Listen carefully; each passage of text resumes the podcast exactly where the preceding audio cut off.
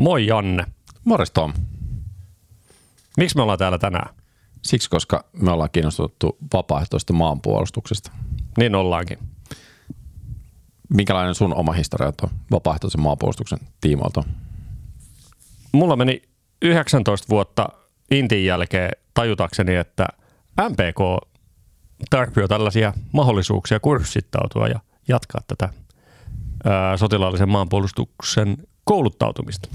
Mäkin otin tuommoisen 15 vuoden hibernaation tuossa Intin jälkeen ennen, ennen MPK-kursseille liittymistä. Tuossa jossain vaiheessa kattelin, kattelin vuosia sitten niitä netistä, mutta että ei silloin sitten kursseille asti päätynyt, mutta että sota toi tarpeeksi motivaatiota, että on sitten ollut hyvinkin aktiivinen siihen suuntaan sitten sen jälkeen. Sama juttu. Jotta kaikilla ei menisi ihan niin pitkä, niin meillähän on tänään aika hyvin tietoa vissiin tulossa tästä aiheesta. Kyllä. Kuunnellaanko mieluummin vierasta kuin meidän viisauksia? Hänellä on paljon enemmän sanottavaa kuin meillä. Kyllä. Eli tänään meillä on vieraana vapaaehtoisen maapuolustuksen tarkastaja Eversti Jukka Nurmi. Tervetuloa. Kiitos. Mitä vapaaehtoisen maapuolustuksen tarkastaja tekee työssään? No niin kuin tehtävästä kuulee, niin, niin tietysti se päätoimintakenttä on siinä vapaaehtoisen maanpuolustuksen parissa ja työpaikka on tuolla pääesikunnan koulutusosastolla ja ehkä se sellainen iso kehys siinä on se reservin koulutuksen kokonaisuus ja sen koordinointi, kehittäminen, eli miten reserviä koulutetaan puolustusvoimissa. Meillä on siellä tietysti kertausharjoitukset ja sitten on vapaaehtoiset harjoitukset ja sitten miten tämä vapaaehtoinen maanpuolustuskoulutus niveltyy siihen. Eli se on kuitenkin se oleellinen osa sitä – reservin koulutusta, erityisesti se yksilökoulutus siellä vapaaehtoisella puolella. Ja, ja tota, eniten tietysti toimin äh, maanpuolustuskoulutusyhdistyksen eli MPK kanssa, mutta myöskin sitten toimin puolustusvoimien edustajana eri reserviläisjärjestöjen foorumeissa. Mutta ehkä se päätyö on ohjata sitä niin kuin vapaaehtoiseen maanpuolustuskoulutukseen liittyen sitä MPKn toimintaa, ohjata ja valvoa mitä maanpuolustustahto merkitsee teille? No kyllähän se varmasti on äh, meillä näitä yhteiskunnan perusarvoja ja myöskin tietysti henkilökohtaisesti. No tietysti kun tässä ammattiupseeri on, niin, niin tuota, kyllä sillä jonkunlainen merkitys varmaan on ollut aikanaan, että on, on tälle urallekin lähtenyt, mutta, mutta tuota, kyllähän se on hieno suomalainen, ehkä semmoinen perusarvo, käyttäisin, käyttäisin sellaista termiä ja, ja tuota, kannatushan on kuitenkin aivan huikea meillä tällä hetkellä Suomessa ja, ja tota, ihan Euroopan kärkeä, varmaan maailmankin kärkeä ja, ja tota, kyllä se nyt kun meillä tämä asevelvollisuusarmeija tässä on, niin se maanpuolustustahto on se tärkeä tekijä, joka vaikuttaa siellä taustalla, että se suosio ja, ja tuota, positiivinen asenne tähän asevelvollisuuteen säilyy. Sanoit tuossa, että se on ihan kärkikastia tuo maapuolustustahto Suomessa, niin onko siinä ollut muutoksia näkyvillä nyt viimeisen muutaman vuoden tai 20 vuoden aikana? No itse asiassa, jos pidemmällä aikataululla tai aikavälillä tarkastelee, niin, niin äh, ei kovin suuria Eli kyllä se, kyllä se tuota, tässä nyt viimeisen parinkymmenen vuoden sisällä on säilynyt aika lailla samalla tasolla. Ehkä se joskus 70-luvulla niin saattoi olla vähän matalampi niinä pahimpina suomettumisen vuosina. Mutta tota, nyt sitten ihan viime aikoina, tietysti tässä nyt ihan viimeisen niin kuin vuoden ja kahden sisällä Ukrainan sodan johdosta on tietysti tässä tapahtunut vielä, vielä niin kuin suurikin nousu. Ja tuota, jos mulla on semmoinen lukuarvo mielessä, kun, että kuinka moni suomalainen kannattaa tätä nykyistä asevelvollisuusjärjestelmää, ja se taitaa olla 82 prosenttia tällä hetkellä. Maanpuolustustahto on, se on hyvin jossain samoissa lukemissa, sitä nyt en muista, mutta, mutta tota, se menee rinnan tietysti tämän asian kanssa. Ja, ja tota, se, on niin kuin, se oli siellä 7 ja 80 välissä ennen Ukrainan sotaa, nyt se on yli 80, eli kyllähän se tässä, tässä on näkynyt, että nousua on. Kyllä niin kuin maapuolustustahto ja tämä niin kuin meidän mallin kannatus on tämmöisistä kansallisista instituutioista hämmentävän korkealla tasolla. Harva asia nauttii semmoista niin, niin suurta läpi kansan menevää kannatusta kuin yleinen asevelvollisuus ja oman, oman isänmaan puolustaminen. Näin se on ja, ja tuota, kyllä siinä tietysti tämä vahva historiallinen aspekti on tässä asiassa mukana. Eli kun meillä kuitenkin se asevelvollisuus on koko itsenäisyyden ajan tässä ollut ja, ja tuota, noin, käytännössä jokaisella perheellä on kuitenkin jonkinnäköinen kosketus asevelvollisuuteen. Eli on se sitten isä, veli, eh, jatkossa myöskin ehkä, ehkä tytär, setä, täti, niin joku on käynyt joka tapauksessa sen intin. Ja, ja sitä kautta se tuntuma ja kosketus on ihan erilainen kuin monella muulla yhteiskunnalla. Kyllä. Miten maanpuolustustahto näkyy teidän työssä? No, kyllähän se näkyy tietysti. Ehkä se ei sillä tavalla tuossa, sanotaanko nyt puolustusvoimien päivittäisessä toiminnassa näy muuten kuin siten, että jos ajatellaan, että kertausharjoituksissa niin on kyllä niin kuin äärimmäisen motivoitunutta henkilöstöä on tietysti aikaisemminkin ollut, mutta ehkä tämmöisiä sanotaanko, että lykkäyksiä ja peruutuksia on aikaisempaa vähemmän nyt, eli kun, kun mitä on ollut joskus ehkä, ehkä muutamia vuosia sitten, eli sillä tavalla näkyy, mutta sitten taas tuolla vapaaehtoispuolella, niin, niin tota, kun siellä kuitenkin paljon vaikkapa reserviläisliiton ja reserviupsen liiton kanssa olen tekemisissä, niin siellähän se on ihan hurjaa se, se tuota, kannatuksen nousu ja jäsenmäärän kasvu. Eli siellä se on kyllä näkynyt niin kuin tietysti enemmän kuin ehkä meillä puolustusvoimien puolella. Pitää myöntää, että itsekin uusin oman reserviupseeriliiton jäsenyyden tuossa Ukrainan sodan, sodan alettua 15 vuoden tauon jälkeen. Että, että mä veikkaan, että monta, monta muutakin tämmöistä niin aktivoitunutta ihmistä, ihmistä on niin minun ja Tomin lisäksi tässä asiassa. Kyllä, kyllä. kyllä, kyllä. Mä vähän niin kuin tähän viitatenkin kysyn tuosta maanpuolustustahdon kasvusta, koska itselle on tullut jotenkin sellainen, sanotaan kymmenen vuotta sitten oli hyvin vahva sellainen olo, että ollaan lintukodossa, kaikki on hyvin. Hmm. Tuntui ajoittain jopa, en halua sanoa turvalta, mutta niin kuin se niin kuin maanpuolustaminen ei tuntunut millä tavalla arkiselta asialta ennen kuin sitten alkoi aktiivisemmin tapahtua lähempänä. Niin mietin, että onko se niin kuin – omassa kuplassa ei ole näkynyt, mutta niin kuin sanoitte, niin se on ollut tota korkea kautta aikaan kuitenkin. Kyllä se on ollut. Joo. Kyllä se on niin kuin meillä, meillä Suomessa ollut, ollut selvästi korkeampi kuin, kuin, niin kuin keskimäärin vaikkapa nyt Euroopassa.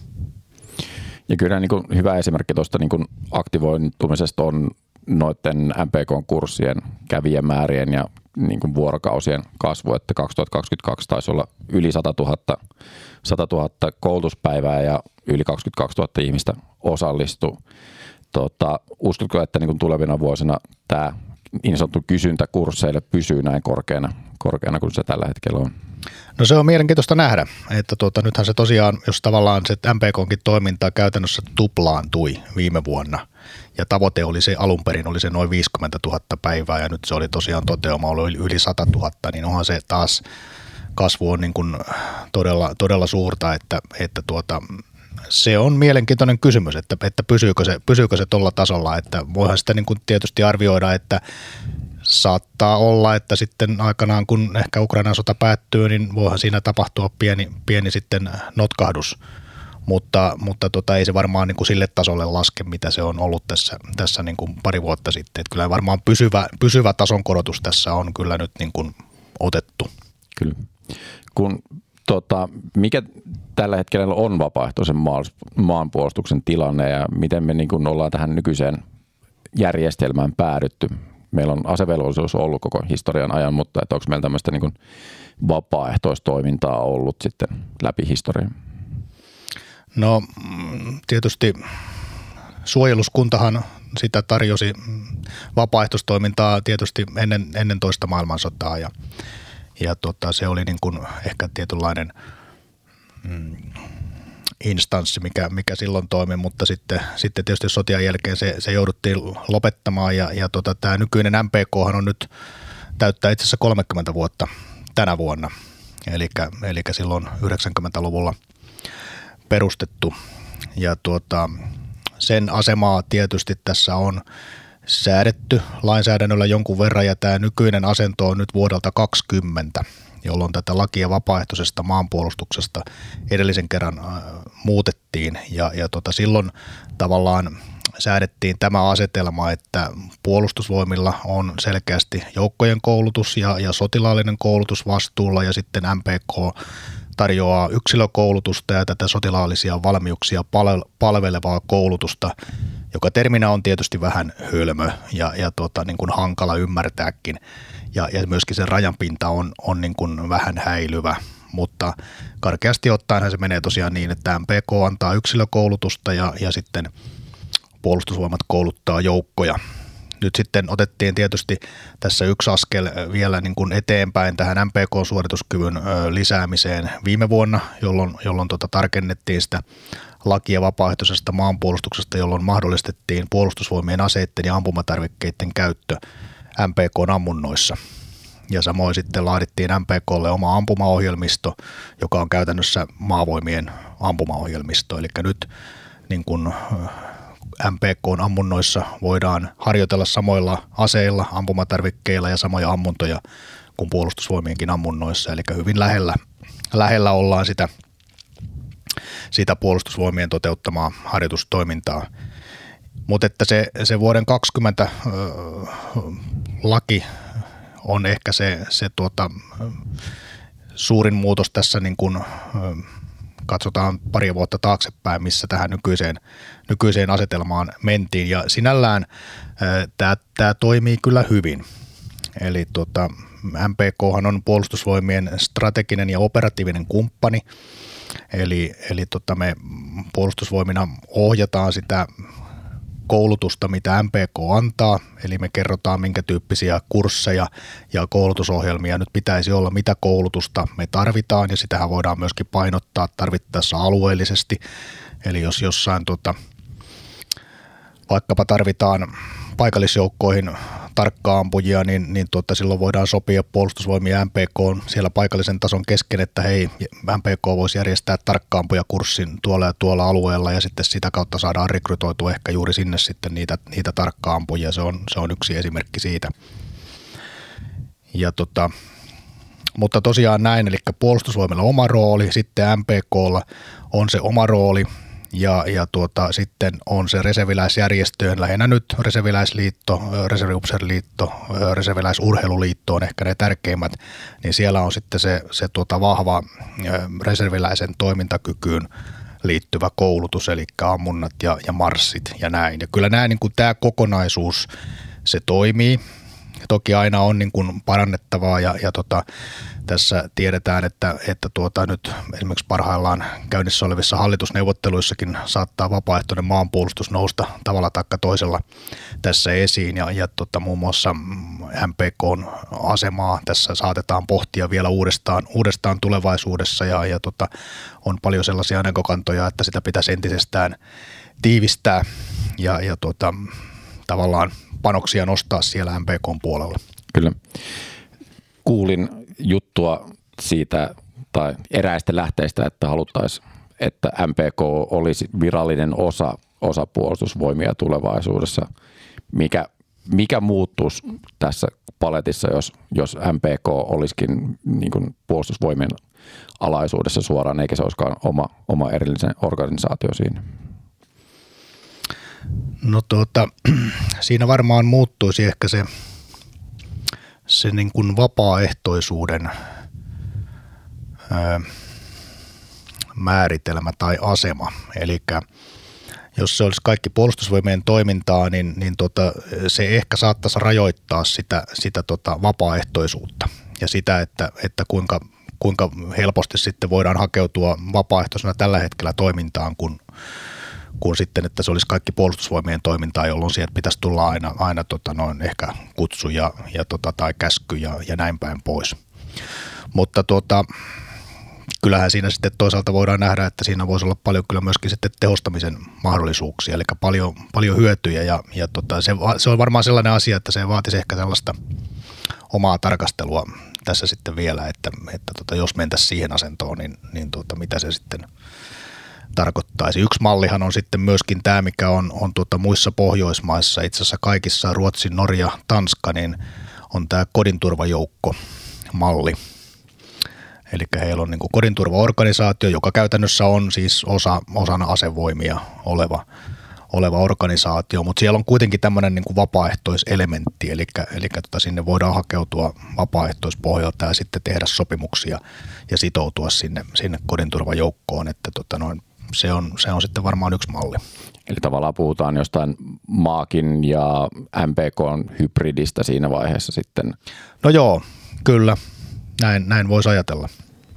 Ja, tota, ja tässä on meillä niin kuin monennäköisiä niin kuin maakuntakomppaniatkin on, on tota yksi sellainen kokonaisuus, mitä tällä hetkellä katsotaan osana tätä paikallispuolustuksen kehittämistä, eli miten sitä voitaisiin tehostaa nykyisestään ja käyttää entistä enemmän. Eli meillä on myöskin tämmöisiä, tämmöisestä puhuttu kuin vaikkapa reservin valmiusyksiköt, jolloin, jolloin tota reserviläisellä olisi mahdollisuutta sitten, vähän niin kuin meillä on varusmiesvalmiusyksiköt, niin, niin tota voisi sitoumukseen perustuen sitten sitoutua tiettyyn valmiuteen tietyksi ajaksi. Ja se voisi olla ihan vastaavanlaisella suorituskyvyllä kuin se varusmiesvalmiusyksikkö, mutta siitä saataisiin toinen. Ja se voisi olla kehitelmä maakuntakomppaniosta tai sitten ihan oma, mutta tämän tyyppistä niin kuin pohdintaa ja, ja tota, kehitystyötä tässä tällä hetkellä mietiskellään. Ja jos mä oon oikein käsittänyt, niin maakuntakomppanoiden roolihan muuttuu tässä lähivuosina, eikö vaan? No joo, se on ehkä osa, osa tätä juuri, että, että tuota noin, kyllä siellä niin kuin ajatuksia on siihen malliin, että, että tota, niitä tehostetaan, eli niiden suorituskykyä, jos ne on ehkä enemmän sellaisia tuota, sanotaanko nyt jalkaväkipainotteisia yksiköitä, niin, niin tota, sinne on tavoitteena, että, että kehitetään ehkä vähän enemmän suorituskykyjä ja tulee muitakin aselajitoimintoja mukaan ja, ja tota, myöskin niin kuin vaativampia tehtäviä. Et, et kyllä siinä tämmöistä tämmöistä ajatusta on taustalla. Eli se tulee palvelemaan sitten näitä vapaaehtoisia, ketkä haluaa toimia laajemmalti, niin tulee palvelemaan toivottavasti jatkossa sitten entistä paremmin. Kyllä, joo. Ja se voisi olla, että se on ehkä siellä niin kuin sanotaanko sitten siellä tuota noin, ehkä niitä vaativimpia tehtäviä on siellä sitten, alkaa löytyä sieltä, niin kuin ehkä tietysti on tälläkin hetkellä siellä maakuntakomppaniassa, mutta niin kuin entistä vaativampia tehtäviä, että ne on sitten siellä niin kuin ehkä vapaaehtoisen reserviläisuran huipputehtäviä alkaa löytymään sieltä maakuntakomppanioista ja tietysti jostain paikallispataljonien esikunnista. Mikä on semmoinen tie, jos nyt kuuntelija kiinnostuu omaa, omaa palon omaa suorituksen kyvyn kehittämiseen, niin miten maakuntakomppaniaan voi hakeutua?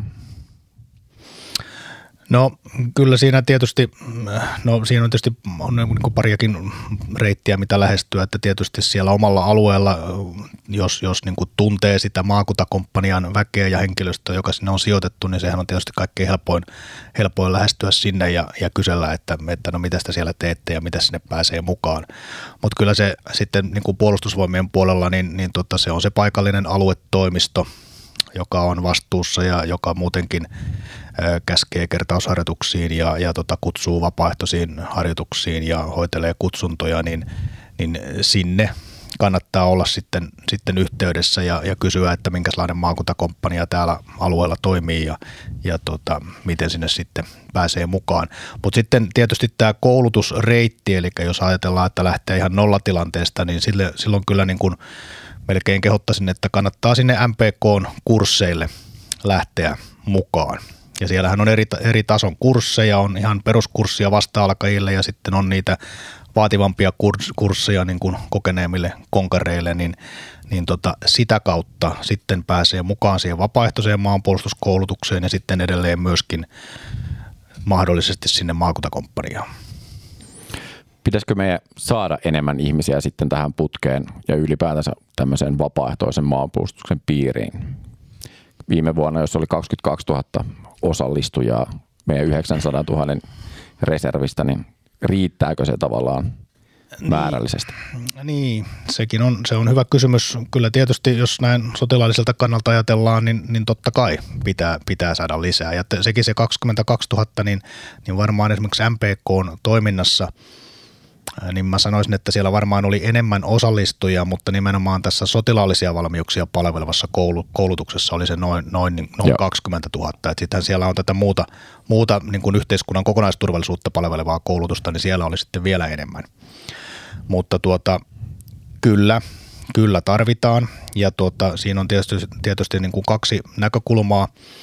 Eli, eli tuota, on se niin kuin, tai oikeastaan kolme on, on se, että ensinnäkin niin kuin reserviläinen voi, voi sitä omaa toimintakykyään ja omia taitojaan kehittää, eli on tämä oman itsensä ja yksilön kehittäminen. Sitten on, on niin kuin reservin suorituskyvyn, eli puhutaan siitä, siitä tota viime kädessä siitä jostakin joukosta, sen joukon suorituskyvyn kehittyminen ja, ja tota siihen osallistuminen siten, että tosiaan menee sinne MPK-kursseille ja sitä kautta sitten tavallaan kehittyy nousujohteisesti siinä, käy niitä, käy niitä kursseja ja tota se voi poikia sitten esimerkiksi vaativamman sodan ajan sijoituksen ja uuden tehtävän, ehkä ylennyksenkin sitten sitä kautta. Ja sitten se, ehkä se kolmas näkökulma tässä on sitten tämä reserviläiskouluttajien näkökulma. Eli tuota, nythän me ne viime vuonna puolustusvoimat käytti noin 1200 tai 1200 eh, reserviläiskouluttajaa, jotka on siis MPK ja, ja puolustusvoimien yhdessä kouluttamia reserviläiskouluttajia. Ja, ja, tota, ja tätä, tätä määrää erityisesti me haluttaisiin nyt niin kuin lisätä – koska tuota, reserviläiskouluttajista on tullut tietyllä tavalla kriittinen resurssi myöskin meille puolustusvoimille. Nyt kun kertausharjoitusten määrä on nostettu, meillä on nyt se noin 30 000 reserviläistä kertausharjoituksessa tänäkin vuonna, niin me ei muuten selvitä puolustusvoimina itse siitä, siitä koulutushommasta. Eli me tarvitaan, tarvitaan sitä reserviläiskouluttajaa, kun kaikkea toimintaa on nyt vähän niin kuin tässä lisätty. Ja se, että sitten taas reserviläinen kouluttaa reserviläistä, niin se on niin kuin äärimmäisen toimiva konsepti. Minkälaisissa tehtävissä nämä reserviläiskouluttajat toimii sitten kertausharjoituksessa? No melkein kaikissa mahdollisissa tehtävissä, eli, eli tuota, kyllähän siellä on ihan, ihan niin kuin ryhmän ja joukkueen kouluttajia ja, ja tuota, noin sitten sitten tietysti on, on myöskin toimivia johtajia, jotka samalla toimii kouluttajana, mutta erityisesti niin kuin kouluttajatehtävissä, niin, niin ihan kaikissa, kaikissa tehtävissä voisi sanoa näin. Että oikeastaan sitten siinä vaiheessa, kun mennään, mennään niin kuin kovapanosammuntaa ja tulee nämä varomääräykset mukaan, niin silloin me tarvitaan siihen se puolustusvoimien henkilökuntaan kuuluva, jolla on ne, on ne varo, varomääräysoikeudet, mutta, mutta kaikissa tehtävissä mukaan lukien sitten esikuntien kouluttajat – erityisesti tuossa niin kuin sanotaanko pataljoonatasolla. Sitten kun mennään sinne prikaatin esikuntaan, niin sitten se ehkä harvenee, mutta sielläkin meillä on esimerkiksi tämmöisiä niin kuin, ö, tietojärjestelmää kouluttajia esimerkiksi. Et kyllä se, niin kuin se kirjo on, on erittäin suuri. Ehkä tässä piileekin tämä meidän reserviläisarmeijan hienous, että meillä on äärimmäisen taitava ja osaava, motivoitunut reservi, josta saadaan sitten tämmöistä lisää voimavaraa niin kuin ammatti, ammattilaisten avuksi sitten tarvittaessa ja pystytään skaalaamaan sitä järjestelmää, mitä ei ehkä niin kuin palkkaamalla ja uraputkikoulutuksen kautta pystyttäisiin tämmöisellä aikataululla niin kuin missään vaiheessa suorittamaan. Se on juuri näin ja, ja tuota, tämä on se yksi ajatuskin, että nimenomaan niin kun sitä reservissä kerrytettyä ja hankittua siviiliosaamista kyettäisiin hyödyntämään entistä enemmän. Ja tuota, juuri nämä erinäköiset tietojärjestelmä, johtamisjärjestelmän puolet, missä, missä meillä paljon on tietysti Suomessa osaamista, niin, niin tuota, ne on hyviä esimerkkejä, että, että kun olet tuota, hankkinut sitä osaamista siviilissä vaikka jossain johtamisjärjestelmäasioissa, niin sen jälkeen kun sut otetaan tuota, noin maavoimien tietojärjestelmään niin kouluttajaksi, niin yleensä ei kovin pitkään tarvitse niin katsoa, että kuinka tämä niin kuin toimii, niin onkin jo aika hyvät valmiudet niin kuin kouluttaa ja myöskin kehittää sitä järjestelmää sitten siitä eteenpäin. Onko tuossa, mulla on tässä kysymys ylhäällä, että onko yksityisellä kouluttamisella tilaa tässä kentässä, ja se ehkä tarkoittaa, tai ollaan haettu takaa sitä, että kun vapaaehtoista kurssit täyttyy kuitenkin suhteellisen nopeasti, etenkin suositut. Mm. Ja on toimijoita, ketkä kouluttaa, ei välttämättä sotilaallisia valmiuksia, mutta ehkä siihen suuntaan vieviä juttuja. Niin onko tuossa kentässä teidän mielestä tilaa yksityiselle koulutu, kouluttautumiselle?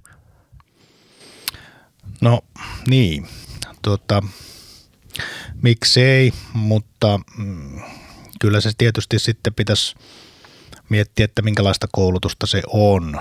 Et tuota, jos annetaan jotakin sotilaalliseen koulutukseen viittaavaa, no se on tietysti, siinä pitäisi olla silloin niin kuin käytössä tietysti niin kuin kalustoa, varusteita, jolla pystytään sitä tekemään, ja niitä ei taas oikein ole muilla kuin, kuin tuota puolustusvoimilla ja sitten MPKlla. MPKlla on jonkun verran omaa kalustoa ja sitten käyttää, voi käyttää sitä puolustusvoimien kalustoa.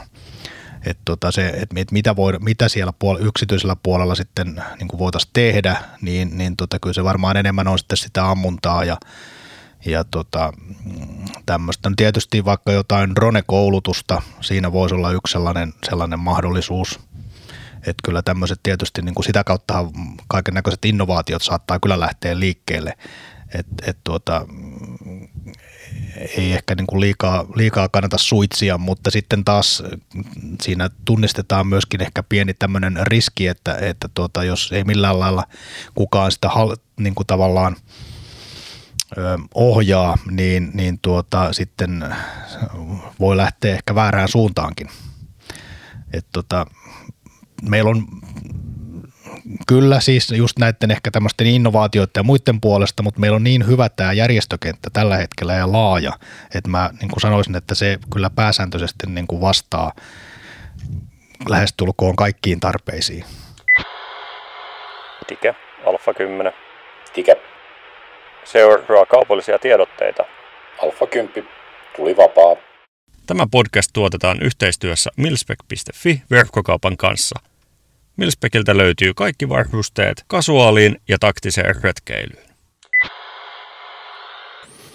Tota, sitten tämmöinen näkökulma vapaaehtoisista naisista, joiden osuus viime vuonna oli 21 prosenttia MPK-kursseihin osallistuneista, mutta vaan 1-2 prosenttia varusmiespalveluksen suorittaneista on naisia, niin siinä on semmoinen pieni epäsuhta tavallaan prosenteissa, niin miten tulevaisuudessa saadaan yhä enemmän naisia houkuteltua sitten tonne sekä vapaaehtoisen maanpuolustuksen pariin että sitten varusmiespalvelukseen? Joo, tämä on tärkeä kysymys. Meillä tällä hetkellä hieman alle tuhat naista vuodessa suorittaa varusmiespalveluksen, siis vapaaehtoisen varusmiespalveluksen, kun miehiä on se noin 20 000. Ja tuota, meidän on ihan julkituotu tavoitekin, että me haluttaisiin tuplata se naisten määrä, eli 2000 naiseen vuodessa tässä niin kuin seuraavan viiden vuoden aikana. Ja, ja nyt niitä niin kuin keinoja pohditaan. Siinähän niin kuin kaiken kaikkiaan se, että siellä, siellä naisia palvelee, niin, niin tuota, se, se on jännä juttu, että se kehittää myöskin sitä miesten palvelua monella, monella tavalla se, se niin kuin vie, vie eteenpäin. Ja, ja, ja tota, naisethan on äärimmäisen motivoituneita, pääosa käy johtajakoulutuksen. Ja tota, niin kuin hyötyjä, hyötyjä on paljon, kaikki tehtävät on avoinna niin miehille kuin naisille, joissain tehtävissä, mennään vaikka sinne erikoisjoukkopuolelle tai näin, niin tulee sitten niitä fyysisiä rajoitteita tietysti vastaan, että ei vaan kaikesta selviydy, mutta se nyt on ihan luontevaa, ei sieltä kaikki miehetkään selviydy. Ja tota, no miten sitten naisia lisää, niin tota, tämä vapaaehtoinen maanpuolustus, tämä on, tää on niinku tärkeä väylä, MPK-kurssit, siellä on näitä institutuksia, sotilaan perustaidot naisille, ja, ja tota, nehän on sellaisia kursseja, minkä mennään niin kuin kokeilemaan ja selvittämään, että olisiko se intti nyt mun juttu, ja, ja tota, pääosa niistä naisista, jotka ne kurssit käy, niin itse asiassa menee sitten inttiin. Eli ne, he saa niin sen vahvistuksen. He on tietysti semmoisia jo vähän niin kuin puolittain menossa, kun ne menevät kokeilemaan sinne. Mutta tota, millä sitten saataisiin saatais muuten lisää, niin, niin yksi keino tässä on nyt tämä, tämä tuota, noin yhteisten kutsuntojen kehittäminen. Eli tuota, tällainenhan projekti on nyt meneillään, se oli tämän, tämän tuota parlamentaarisen asevelvollisuuskomitean yksi suositus ja, ja tuota, katsotaan tuleeko se myöskin tuohon tulevaan, tulevaan hallitusohjelmaan, mutta yhtä kaikki niin, niin tota, me sitä jo tässä puolustusministeriön johdolla tehdään, eli siinä tavoitteena on se, että, että tuota, kouluihin, toisen asteen kouluihin, niin tulee tällainen yhteinen kutsuntapäivä, joka on luonteeltaan tämmöinen informaatiopäivätyyppinen, jossa kaikille – niin miehille kuin naisille jaetaan sitten tasapuolisesti tietoa asevelvollisuudesta, naisten vapaaehtoisesta asepalveluksesta, vapaaehtoisesta maanpuolustuksesta, kokonaisturvallisuudesta. Ja, ja tällä tavalla kun se e, tietyllä tavalla ehkä käyttää, käyttää nyt termiä niin kuin pakko syötetään se tieto kaikille, niin toivotaan, että siitä niin kuin yhä useampi nainen myöskin koukuttuu sitten mukaan ja tota, lähtee. Tämä, tämä on niin kuin yksi tärkeä tieto, koska se, se niin kuin tieto tulee ja se on sitten saatavilla ja siinä myöskin sitten tämmöisiä erilaisia digitaalisia palveluita tarjotaan käyttöön, että mistä saat sitten lisää tietoa ja näin. No sitten ehkä se yksi keino, mitä myöskin pitää pohtia on tämä, tämä tuota, voisiko sitten olla enemmän kannusteita esimerkiksi opiskeluun liittyen. Eli jos olet suorittanut vapaaehtoisen asepalveluksen, niin saat sitten jotakin lisäpisteitä vaikkapa tuota, yliopistoon tai ammattikorkeakouluun ja, ja näin. Ja tuota, sehän on sellainen kyllä sitten, sillä, sillä voisi olla vaikutusta noin kannusteena, mutta sitten taas tullaan tähän yhdenvertaisuusasetelmaan, että jos tuota noin nainen saa asepalveluksesta jotakin lisäpisteitä, niin miksei se mies sitten saa. Että pitäisikö niitä sitten tulla, tulla niin kuin kaikille. Ja, ja tota, tämä on ehkä yksi sellainen tässä tasa-arvo- ja yhdenvertaisuusasetelmassa niin, niin tota, pohdittava asia, mutta se kannusteet on joka tapauksessa yksi, yksi keino. Että kyllä tässä niin kuin erinäköisiä asioita on. Ja sitten vielä ehkä tämä viestintä, meillä on nyt kaiken näköisiä naissotilaat-sarjoja ollut telkkarissa ja, ja tota, sitten ö, somessa on, on monenlaista, niin tota, kyllä niitä on tarkoitus kehittää edelleen ja, ja tota, niissä meillä on sellainen yhteistyöryhmä, eli on puolustusvoimat MPK ja sitten tota, Reserviupseeriliitto ja Reserviläisliitto, niin yhdessä pohtivat niitä viestinnän keinoja, eli meillä on siinä niin kuin vapaaehtoiset toimijat ja puolustusvoimat yhdessä miettimässä näitä asioita. Entä sitten naiset, ketkä haluaa osallistua niin kuin vapaaehtoiseen maanpuolustukseen jollain tavalla, mutta kokee, että se intti ei välttämättä ole se juttu, niin pystytäänkö me sanottamaan sellaisia selkeitä asioita, mitä voisi ottaa huomioon tai tehdä? No tota, pystytään. Eli tota, Esimerkiksi siellä MPK-puolella tosiaan, niin siellä on näitä, näitä erinäköisiä varautumis- ja turvallisuuskursseja, eli, eli tota, voi, voi niin kuin kouluttautua ja, ja harjoitella sellaista, millä ei ole välttämättä mitään tekemistä, eli ne on näitä, näitä tuota, siis ihan tämmöisiä arjen turvallisuuteen, kodin turvallisuuteen, paloturvallisuuteen, pelastus, ensiapu, tämmöisiä taitoja, niin on siellä MPK-puolella ja sitten tässähän tietysti tuo naisten valmiusliitto on, on iso peluri – Eli heillä on, on tuota, noin, taitaa olla yli 100 000 jäsentä ja, ja he järjestää tällaisia erinäköisiä ö, kursseja ja, ja tota, muun muassa tämmöisiä nastaharjoituksia, jotka on isoja, isoja harjoituksia aina muutaman kerran vuodessa, mitkä juuri tämmöiseen arjen turvallisuuteen ja, ja tällaisiin asioihin keskittyy ja, ja tota, ne on kyllä todella suosittuja.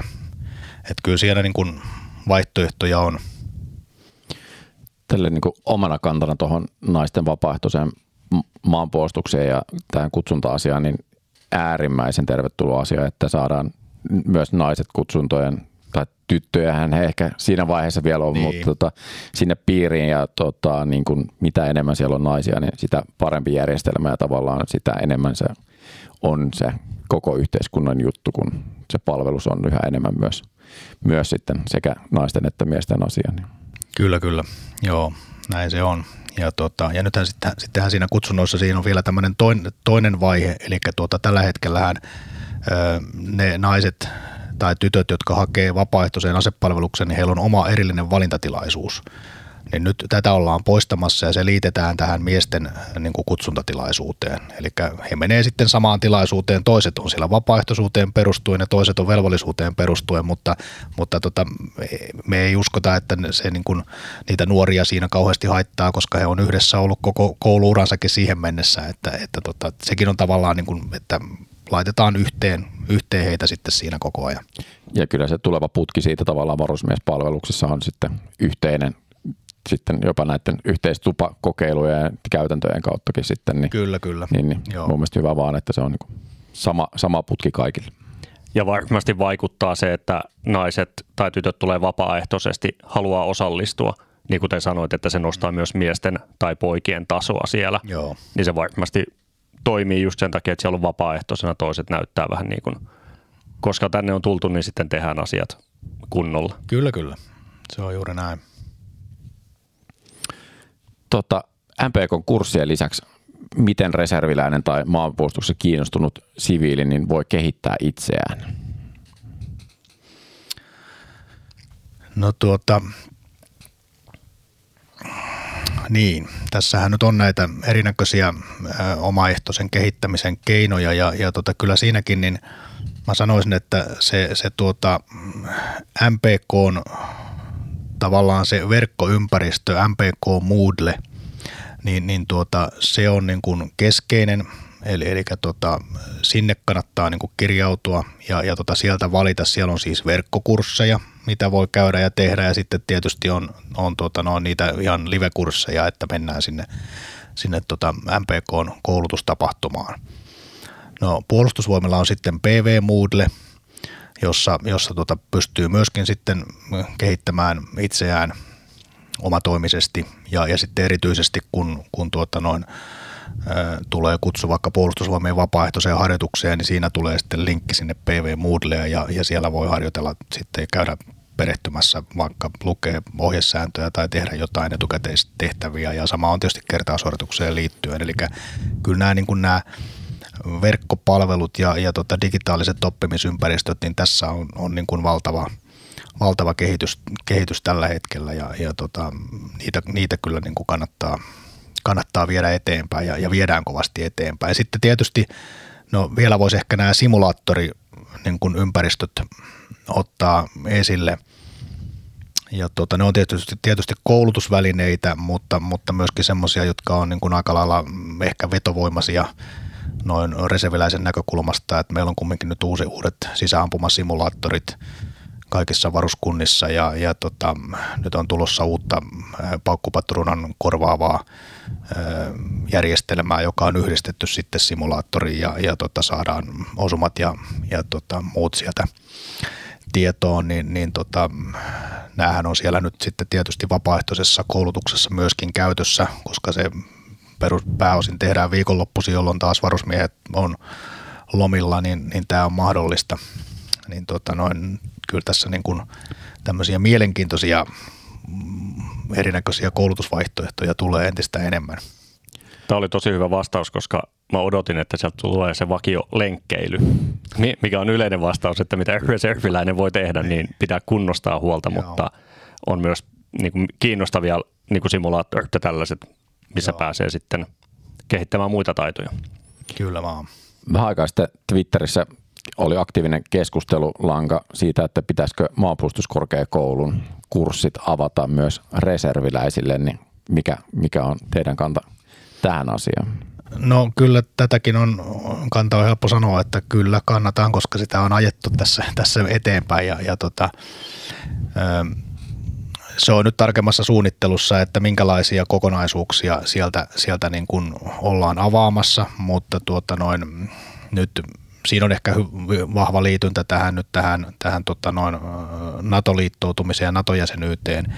Eli tuota tämmöisiä esimerkiksi esikuntatekniikkaan liittyviä kokonaisuuksia, niin, niin me todennäköisesti nyt sitten avataan. Ja siellähän taas tullaan tähän simulaattoriin, niin siellähän on tämmöinen komentaja esikuntasimulaattorimaailma löytyy sieltä MPKkolta, joka, jota tuota noin sitten pääsee, pääsee harjoittelemaan. Ja me ollaan nyt myöskin MPKlle rakentamassa tämmöistä niin kouluttajakurssia, eli että, että siellä on sitten reserviläiskouluttajat kouluttaa myöskin sitä komentaja- ja esikuntasimulaattoria ja toimii, siellä voi toimia sitten, niin kun siellä harjoittelee vaikka jonkun pataljonan esikunta, niin sitten me voi saada reserviläisistä niin kuin vaikkapa se vastapuoli, toinen vastustajapataljoona sinne pelaamaan ja tota, tämän tyyppisiä kokonaisuuksia, mutta, mutta juu, eli, eli tota noin, kyllä ollaan, ollaan pohtimassa ja, ja tota noin, se on niin kuin suunnittelun alla, eli sieltä semmoisia opintokokonaisuuksia, vaikkapa tota jostain sotatieteen maisterikurssilta, niin, niin tota noin, todennäköisesti avataan.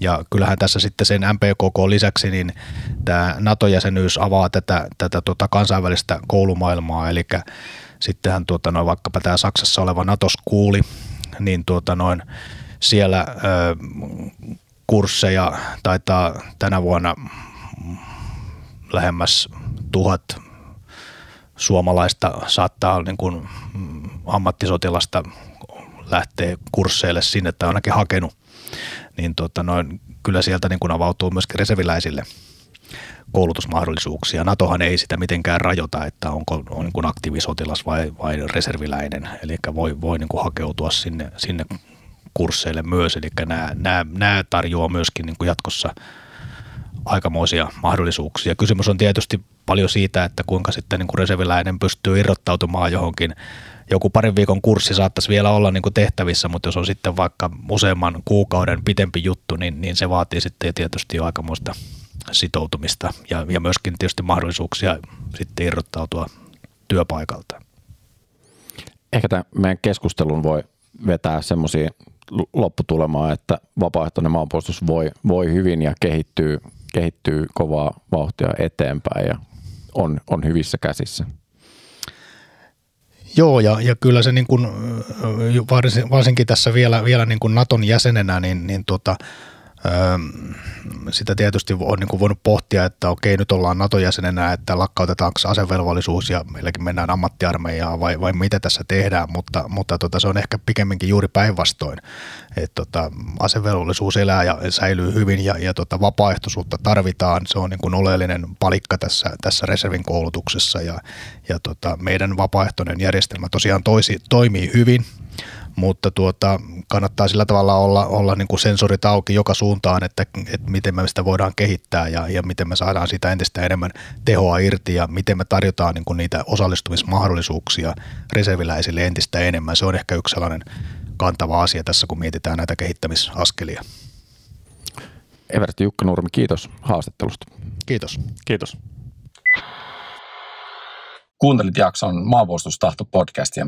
Kiitos meidän mahtaville vieraille ja kanavan sponsoreille, jotka mahdollistavat tämän podcastin tekemisen. Ota kanava seurantaan podcast-alustoissa sekä seuraa meitä Twitterissä että Instagramissa. Niin ja totta kai, kuuntele myös seuraava jakso.